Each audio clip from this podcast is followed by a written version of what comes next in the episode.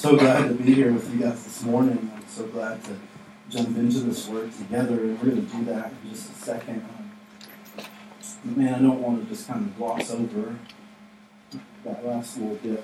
Um, I just want to kind of think about that for just a moment. Um, and that, if you don't know, Tommy's really good at his job, so the words were up there, I think, by the second little box. The last song wasn't planned. Um, luckily, I don't have to ask anybody except for Jesus, and he said, go for it. So he did. Think about it. Just to be able to say this morning, it's all because of you, Jesus. And I, I don't know where anybody's at in the house this morning. I have no idea. But what I do know is um, you're breathing. If that's all you got this morning, that's Him. That's right. Mm-hmm. Amen. I don't know what this week looked like. I don't know what last week looked like. I don't know what past month or whatever it looked like for you. But what I know is this morning you got breath in you, which means you got hope in you. Right. Because you are still here. And that is not done. So, man, I just, I, I just want to, just want to kind of pause on that for a minute. Thank you, Jesus. Father God, we do thank you. Somebody in the house this morning needs that. Let them know that they also need this moment just to, in them, say thank you. Because they walked in here feeling like there was no hope. God, something in them just tripped a trigger. And some wall just shattered. And for some reason, in this moment, gathered around the cross of Jesus, they see there is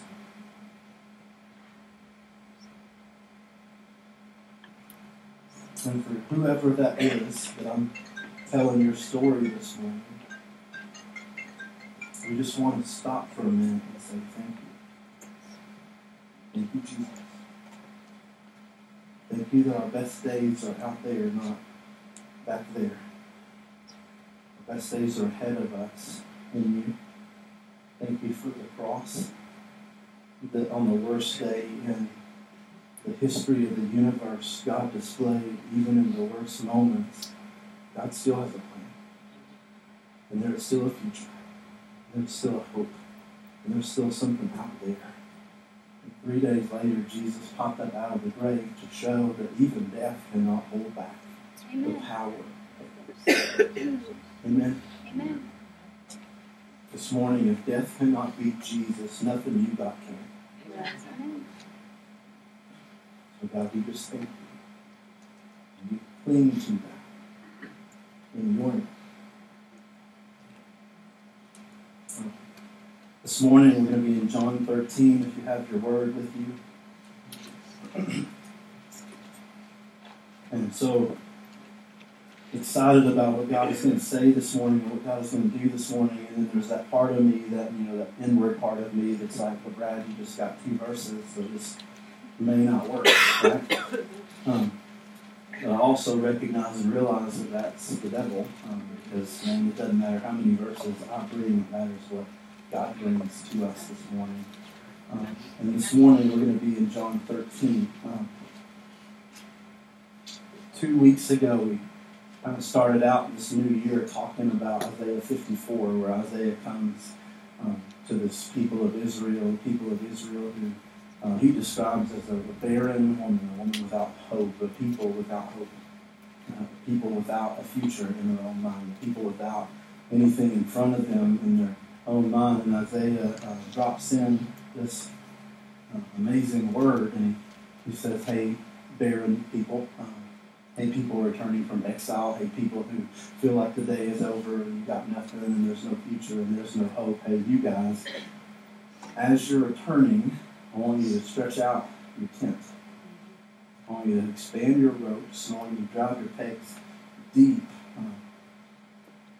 Because I just want you to know God is about to expand your influence. He's about to expand your kingdom. He's about to do an amazing work in you. And these people would have heard that and been like, I don't know if you get this, Isaiah, but I mean, we're a people that have been beaten down. We're a people that we don't feel like any hope is out there. We're a people that, man, we've been destroyed. We, we're carried away into captivity. We're, we're just a former image of, of what used to be this glorious people. What are you talking about? Isaiah.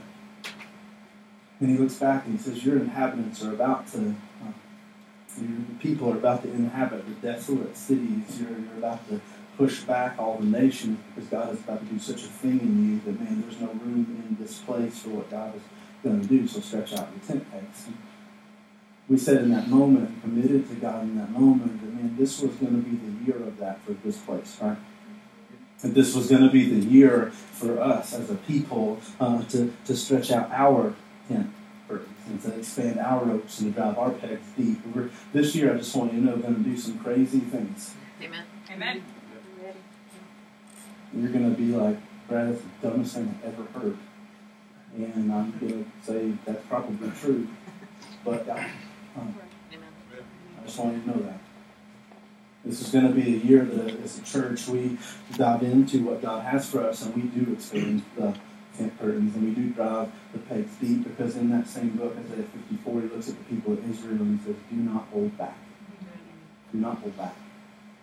We're going to do that, and we're going to trust that God, in turn, this year, will do an amazing thing, so that at the end of this year, um, this place, this, we can't even really comprehend right now what God is going to do in us. Um, but for that to happen, like we talked about last week, we cannot just as a church, as a name, as an organization, as a building, walk into this, but we individually, as a people, have to walk into this promise. That it doesn't really matter if overflow, this thing stretches out its tent curtains and ropes and pegs, if we don't go as a people. Because the church is a people, not place. And last week we talked about that and challenged you um, to, to read this year, to pick up God's Word and just to dig into it and to, to learn to love this book. And, I pray, I don't want to do a show of hands because there'll be a lot of us that man, we've already fallen off the wagon on that. I know that. Um, I just want to encourage you again, it's not going to go away. But man, that's not something we lost because we passed it last week. And this, if we're going to do this, we have to have this with us. Amen. And this morning we're going to in John 13 see another piece of that. Thursday night, Rick challenged us to love the plan of God. To pray, God, you love, you help me to love your plan, your way. Help me to help me to shed my way and love your way. And this morning we're going to dig into another part of expanding those tents. Um, and we're going to do that in John 13. John 13 is uh, starting off at the place in the story of Jesus most of us would refer to as the Last Supper. Now, they didn't advertise it that way. There was no little raid cards that went around and they this is Jesus' Last Supper. Come join us. Um, because nobody at the table knew it was going to be Jesus' Last Supper except for Jesus. In this moment, they were sitting down for a dinner just like they'd sat down for many, many times before. This was the Passover uh, dinner. And it had been celebrated by the Jewish people all the way back since they left Egypt the very night before they walked out of Egypt. They celebrated this dinner, and ever since then, once a year, they've done the same thing. And the disciples walked into this thinking they knew what to expect. Man, we know what's on the menu tonight. They always eat the same thing at the Passover dinner.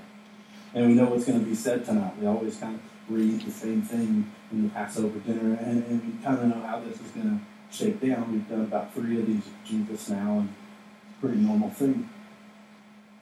But this night was different because about six o'clock that night, as they sat down for this Passover dinner, everybody at the table was kind of coming around the same moment except for Jesus.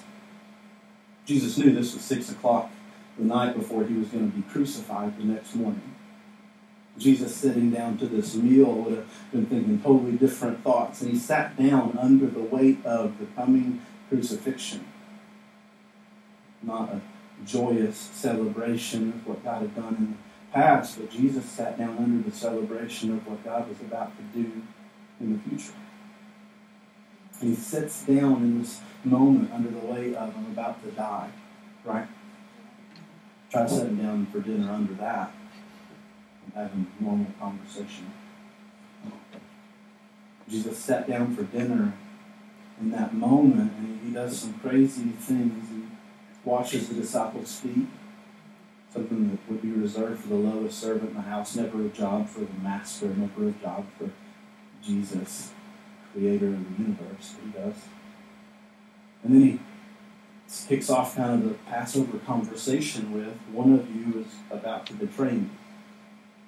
Imagine the dark cloud hanging over dinner in that moment one of you guys, my closest friends, my best friends, my buddies, the people I've been hanging out with for three and a half years, you're about to just get up from this table and do something horrible. You're going to betray me. I've gave you everything. I've poured into you. I've gave you love. I've watched you and you've watched me and we spent so much time together and one of you guys is going to get up and you're going to betray me.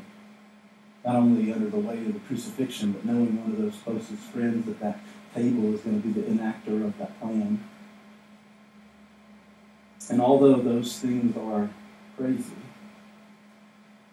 Jesus does something even crazier than that, and that's where we enter the story this morning.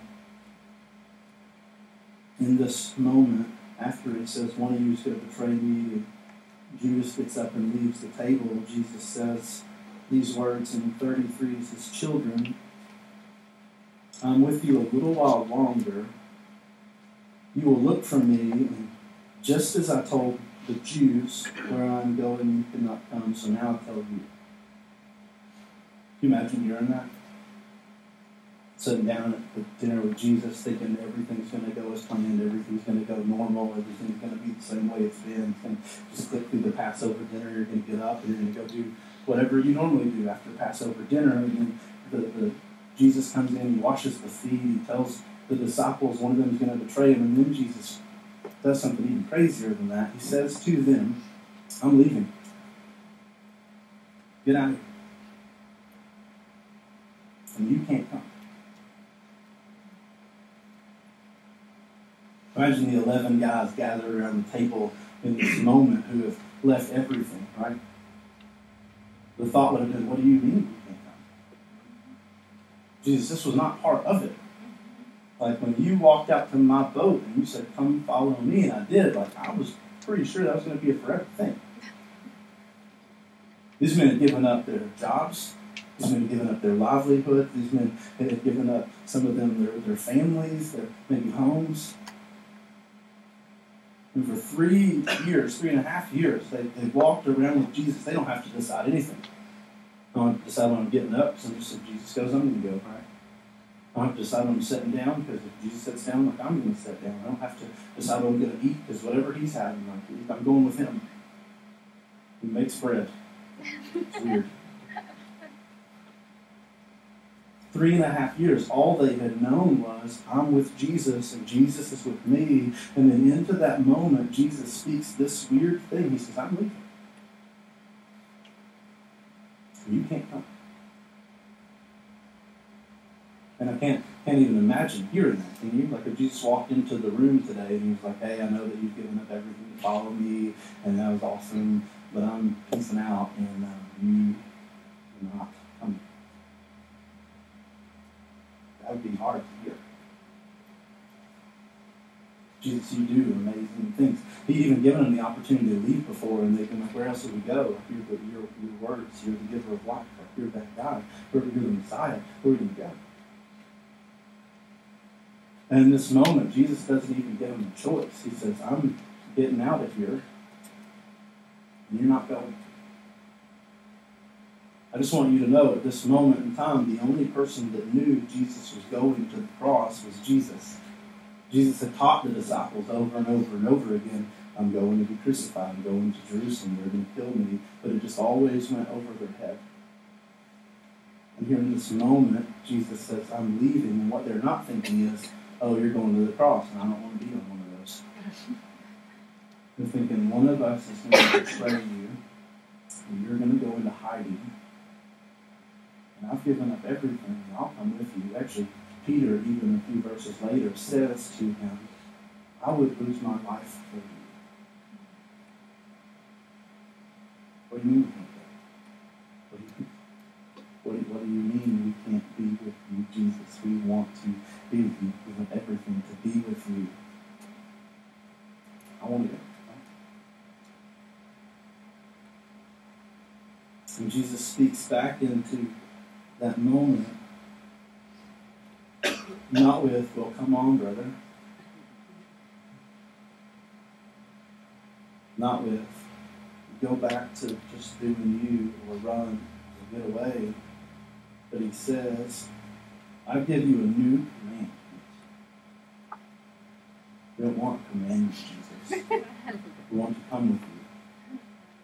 We don't want another rule, Jesus. We want to be with you. We don't want some more stuff to do. We want to go where you're going. Can you imagine hearing this? Jesus, I'm so frustrated right now because I want to be where you are, and you are giving me a rule. I don't want a rule. I just want to be where you are. You've been there, right? But Jesus says, I give you a new command. Love one another just as I have loved you you must also love one another. Jesus looks back and says, I give you a command. I'm leaving, you're not going. Before I leave, I want to give you this thing right here. I'm not going to be here. before I leave, I want to drop one thing in the box with you. Love one another just as I have loved you, you must also love one another. And I think about that. And that's like the craziest thing Jesus could have said. Right? What a stupid waste of a command. Jesus. Right? Let's just be honest, we're church people. Jesus, you're leaving us, and the best thing you can think of to say is love one another just as you have loved us, love one another. That's dumb. you could have said anything. Could have said, just fill that in there. Just everybody cross that out this morning, right in, read your Bible, right? Don't do that, by the way. Jesus could have left this planet with us and been like, hey, I just want you to know something. I'm leaving. You can't come. Man, you better cling to that word. That would have been a good thing. it's not a bad thing. I'm not knocking that. It says last week to read the Word. We, as newborn infants, you should desire to read the Word of God. That would have been a fine thing to put there. Jesus could have said, Hey, I'm leaving this plane. I'm getting out of here. You guys better go to church. You need it. Who put that there? Right there. He's leaving. He could have put, man, I'm leaving, I'm getting out of here, so you better find you a great Christian radio station and you better just tune it to that. As you're riding down the road on your donkey, you better listen listening to Halo.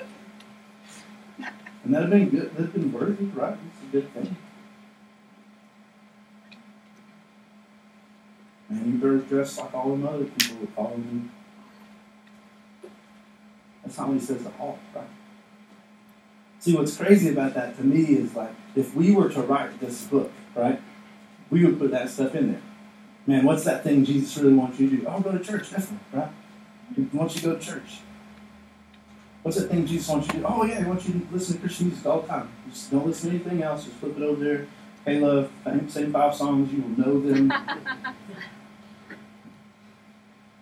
You can be tone deaf and sing those songs.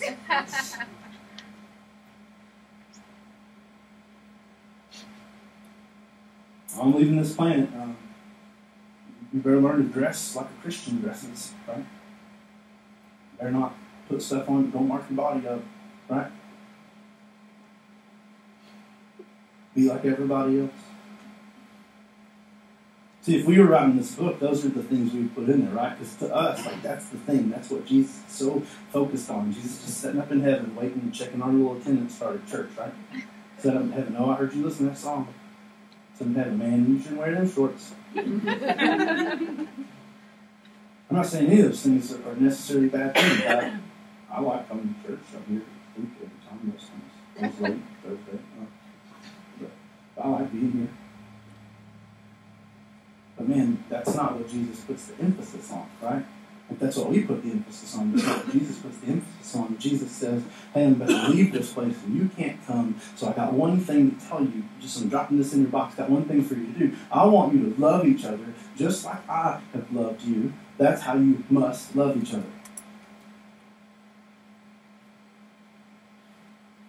You It got me thinking, why in the world did he do that? I'll just tell you. If you're not thinking that, then I'm ahead of the game. If you are, just going to fill you in. Because Jesus knew what was about to take place. Jesus knew he was not going into hiding, right? Jesus knew that he was about to be crucified, and the men that loved him the most, loved him the best, were about to watch this guy, this Jesus, this Messiah, die on a cross. These men were about to watch the Savior be arrested just a few hours from now. At midnight, this was probably around 7 now, maybe 8, depending on how long we are into the dinner. But we're, we're going here. This is, this is just a few hours before Jesus is going to be arrested at midnight that night. And they were going to have to watch him be arrested, be thrown in jail, then be tried before Pilate, be nailed to a cross, be beaten, mocked, spit upon, and then they're going to have to watch him hang there for several hours and then suffocate on his own blood as the Son of God, the Messiah, dies on a tree. dies a sinner's death, a traitor's death. And he knows that in those moments, in those in those hardest moments, probably of their entire life, man, there, there are going to be some thoughts that go through their head, right? Not only am I going to have to watch my best friend die, I'm going to have to think these thoughts. Man, hope is over. And I thought he was it. I, I thought he was the Messiah. Can you imagine Peter? And I confessed him as the Messiah. I said he was the Messiah. You died. Maybe I was wrong. This can't be the plan of God. The, the plan of God can't be that this, this man, this Messiah, dies. He's supposed to save us, but, he, but he's dead now. I just wasted three years following this guy around, and I've been wrong. I've told other people, and I've been wrong, and now hope is over, and like, oh, there's nothing out there for me. I can't go back.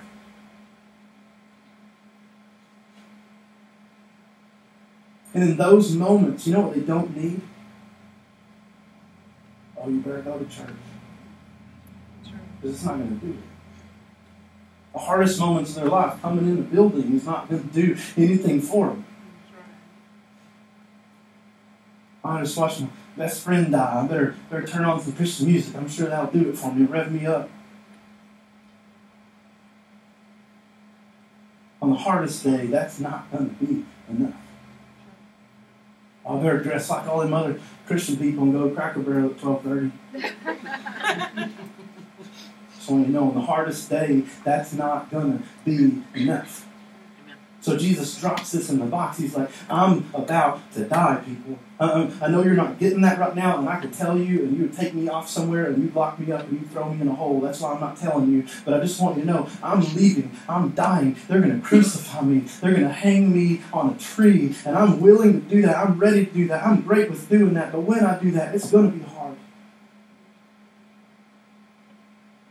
As you betray me, it's going to be hard. As you watch me suffer and you say nothing, it's going to be hard. As you're sitting there dealing with for the next two days these thoughts, man, maybe it's not him. Maybe we wasted it. Maybe, maybe, we, maybe we blasphemed. Maybe we said that was God and it wasn't God. Maybe we've done those things. As you're dealing with those in the hardest days and the hardest moments, church attendance and songs and reading, that's not going to get you through. What you're going to need is each other, is what he's saying. You know what's going to carry you through the hardest moments? Each other. You know what's going to get you through the crucifixion? Each other. You know what's going to get you through the watching my hands be pierced with nails? Somebody holding yours. What Jesus is saying in these moments to these men is you need each other desperately. I'm leaving. And when I leave, if you run, if you take off, if you try to do it yourself, man, it's all going to fall apart. You've got to stick together and you've got to remind each other how I love you. Amen. Jesus says, I'm giving you a new command. I'm leaving. You can't come to have something for you. I want you to love each other. Just as I loved you. And what? You must, not you should, or you can, you have the opportunity. You've got to. It's critical to your existence.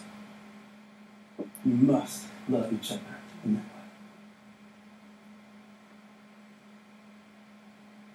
You imagine doing that? That's not what I want, Jesus. I want you. That's not what I want, Jesus. That's not, no, is how it has to be. You got to go through. But you're not to make it alone.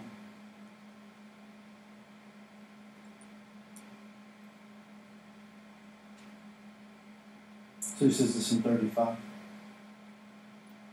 No, Jesus already done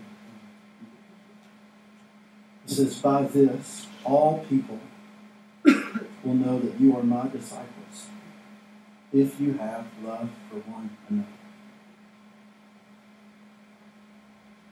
Now, not only, as Jesus said, you've got to love each other, it's critical to your existence. He says it's critical to the existence of the church, right? He says, by this one thing, people are going to know that you belong to me. By how you love each other, people will know you belong to me. I'm going to say it again because we need to get this in our heart. By how you love each other, people will know that you belong to me.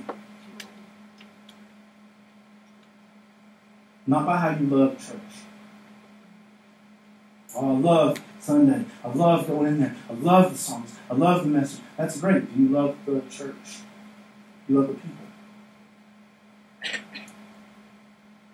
Man, it makes you feel so good just to get dressed up on Sunday, put that towel on. We don't do that here. Put those shoes on.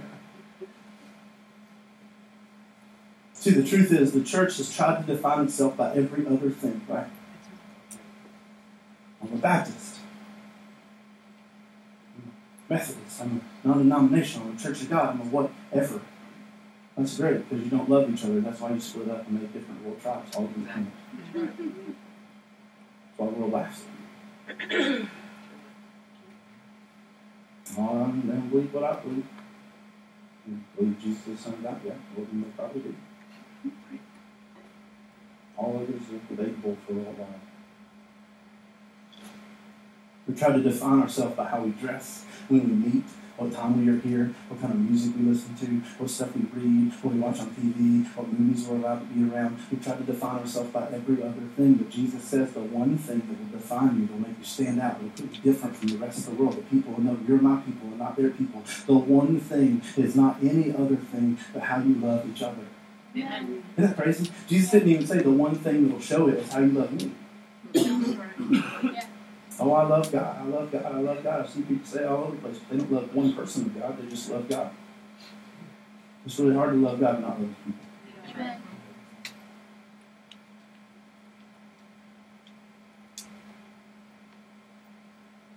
And Jesus says, You've got it wrong. It's not your lights. It's not your meetings. It's not your buildings. It's not your clothes. It's not your music. It's not what you watch. It's not what you read. It's not any of that stuff. What will define you? What will make you stand out at work? And what will make you stand out at school? And what will make you stand out to the world? What will draw people to you is if you love each other just the way I have loved you. That's how people are going to know. you. You know what's sad about that? I'll, I'm going to speak frank with us this morning. You know what's sad about that? Because that's the last thing the church is doing. Amen. That hurts, but it's true, right? Because here's the truth. You're here. You're part of the church. Amen. Hallelujah. You're here. And it's your problem. It's not their problem or their problem or their problem or their problem. It's your problem because it's on your doorstep because you're the church. We can blame other places, but that makes us the same as the other places. That's the last thing the church is known. The church is actually known for a lot of things. Hypocrites is popular, right. We are. We can get by that. We love each other. Church is known for fighting. I've been in churches, I've been in a business meeting, it's the most uncomfortable thing in the world. Um, it's where a bunch of people who claim, claim to be in the stead of God stand up and argue and bicker. There's no arguing and bickering with God. Like he, he either gives you the plan or doesn't give you the plan. There's no need to fight about the plan. It's either his or it's not his. Who, who cares what color the carpet is, really? The world laughs at us because we split churches because I want red carpet and you want blue carpet. That's the dumbest thing ever. Amen.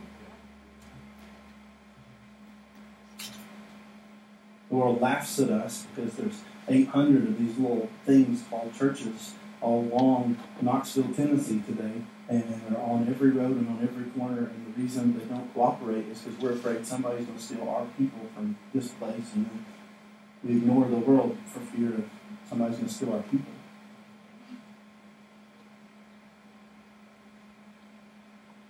We're the most negative. Go to a restaurant this morning when you leave. The people that are dressed up are the worst. I guarantee it. We complain about food, or we do crappy tips. We don't like anything or anybody. We're clicky. There's no joy.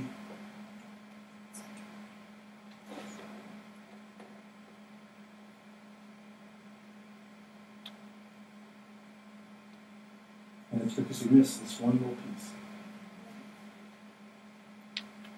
And because we miss this one little piece, we're miserable because it doesn't fit, right? I'll be honest, this is a loving place. It is.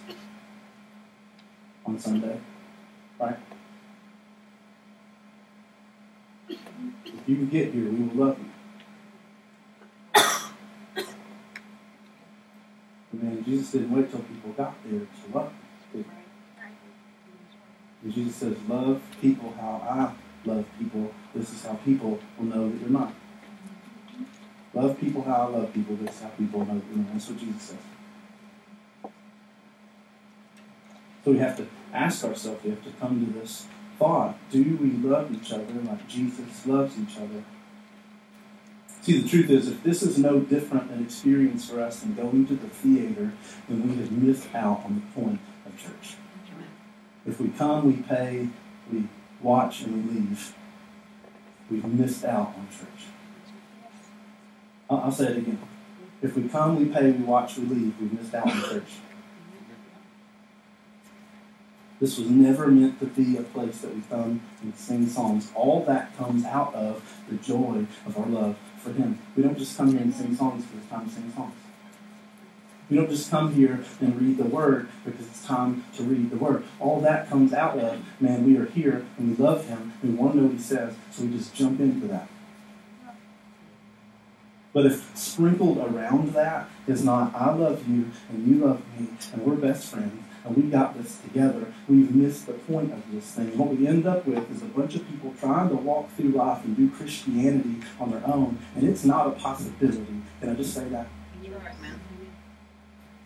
Because maybe on Sunday it looks great because you're in here and you're isolated and you're cut off and all your problems are going to stay outside of that door for just a minute. But then when you go back out that door and you're trying to do it on your own again, it's not going to work out for you. Amen. So in creeps the negativity. He said, My best days are ahead of me and it's Tuesday and I'm not at the best day yet. Right? Because the truth of it is, man, we cannot do this on our own. And that's what Jesus is saying. I'm about to leave this place. Jesus is not standing on the stage with us this morning. If Jesus went to work with you, it'd be really easy for you to follow Jesus, right? Physical Jesus just sitting there beside you in the office chair. He's like, click that button, don't click that button, talk to her. We're going to go get lunch now. It would be pretty easy. But physically, Jesus is not standing here on this plane. And that makes it hard through the week sometimes to encounter his love, right? That makes it hard through the week sometimes to feel his plan for you, right? That makes it hard through the week to ignore and to run from sin sometimes, right? That makes it difficult. And the reason is because we were never meant to do this on our own. So Jesus looks at these people and he says, I'm about to leave, I'm going away, and you can't come, but I have a command for you. I got something for you. I want you to keep on loving each other. Just like I loved you, I want you to love each other. You must. I love that. He didn't say it's a good idea, or it's a great plan, or man, it'll help you, or you should, or even, man, you could. He said, you must. See, there's one essential fragment to the Christian life that most of us are living, and we wonder why we're missing, and we're wondering why we're not really getting good at it. It's because of this. Because Christianity has become defined by where we come and where we meet and how we dress and what we sing and what we listen to and all those other things. And really, what God said was here's the thing that should define it how you love each other.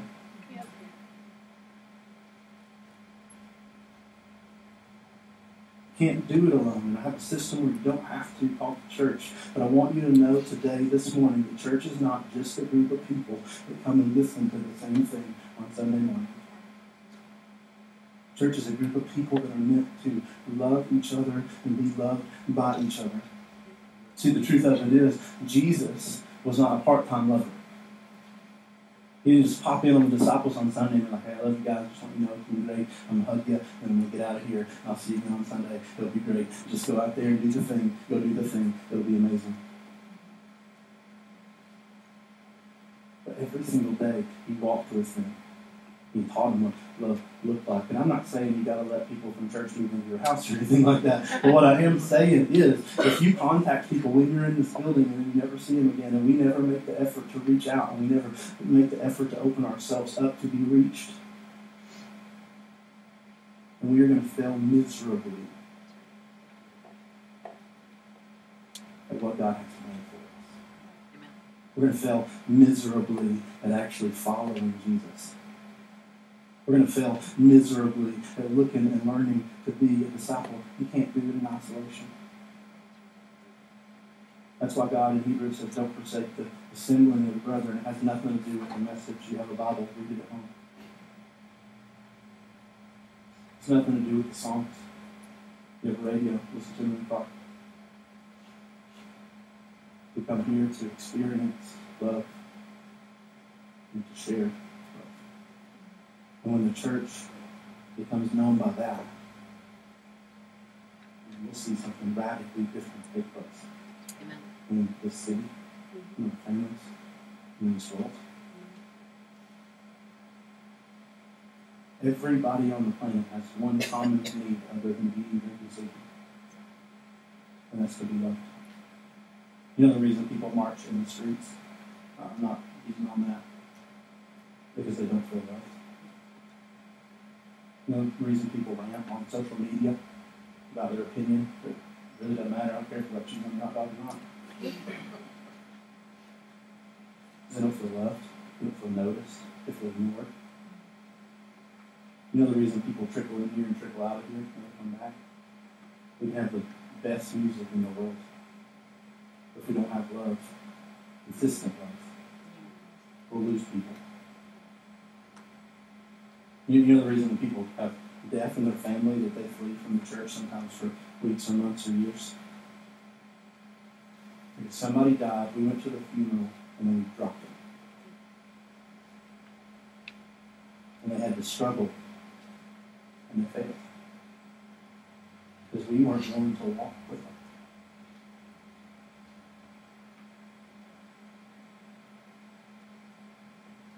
In the most difficult moments of your life, you will flee the church if the church is not church to you. And I just want to say to us this morning what that means on several levels is one, to be able to share that, we have to have experienced it.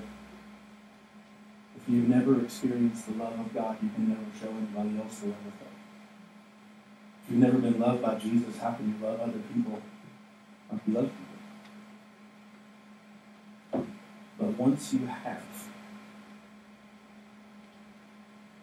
you have to love those around you. You can't just swing in and swing out. This is not the field. You can do that over and over and over again and then wonder why your life never changes during the week. You can give up or struggle, or you can allow yourself, open yourself up to be loved by the people around you. And the second part of that is, as the church, if you're really good at being loved, you also have to extend it.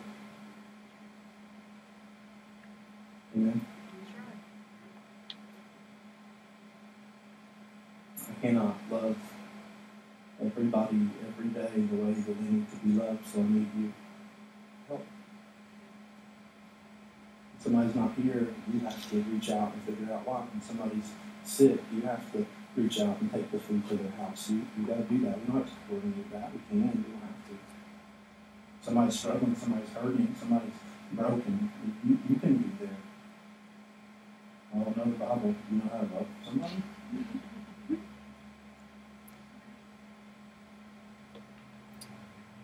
We of make it so complicated. Jesus just says, like, God, smart. Um, I'm leaving.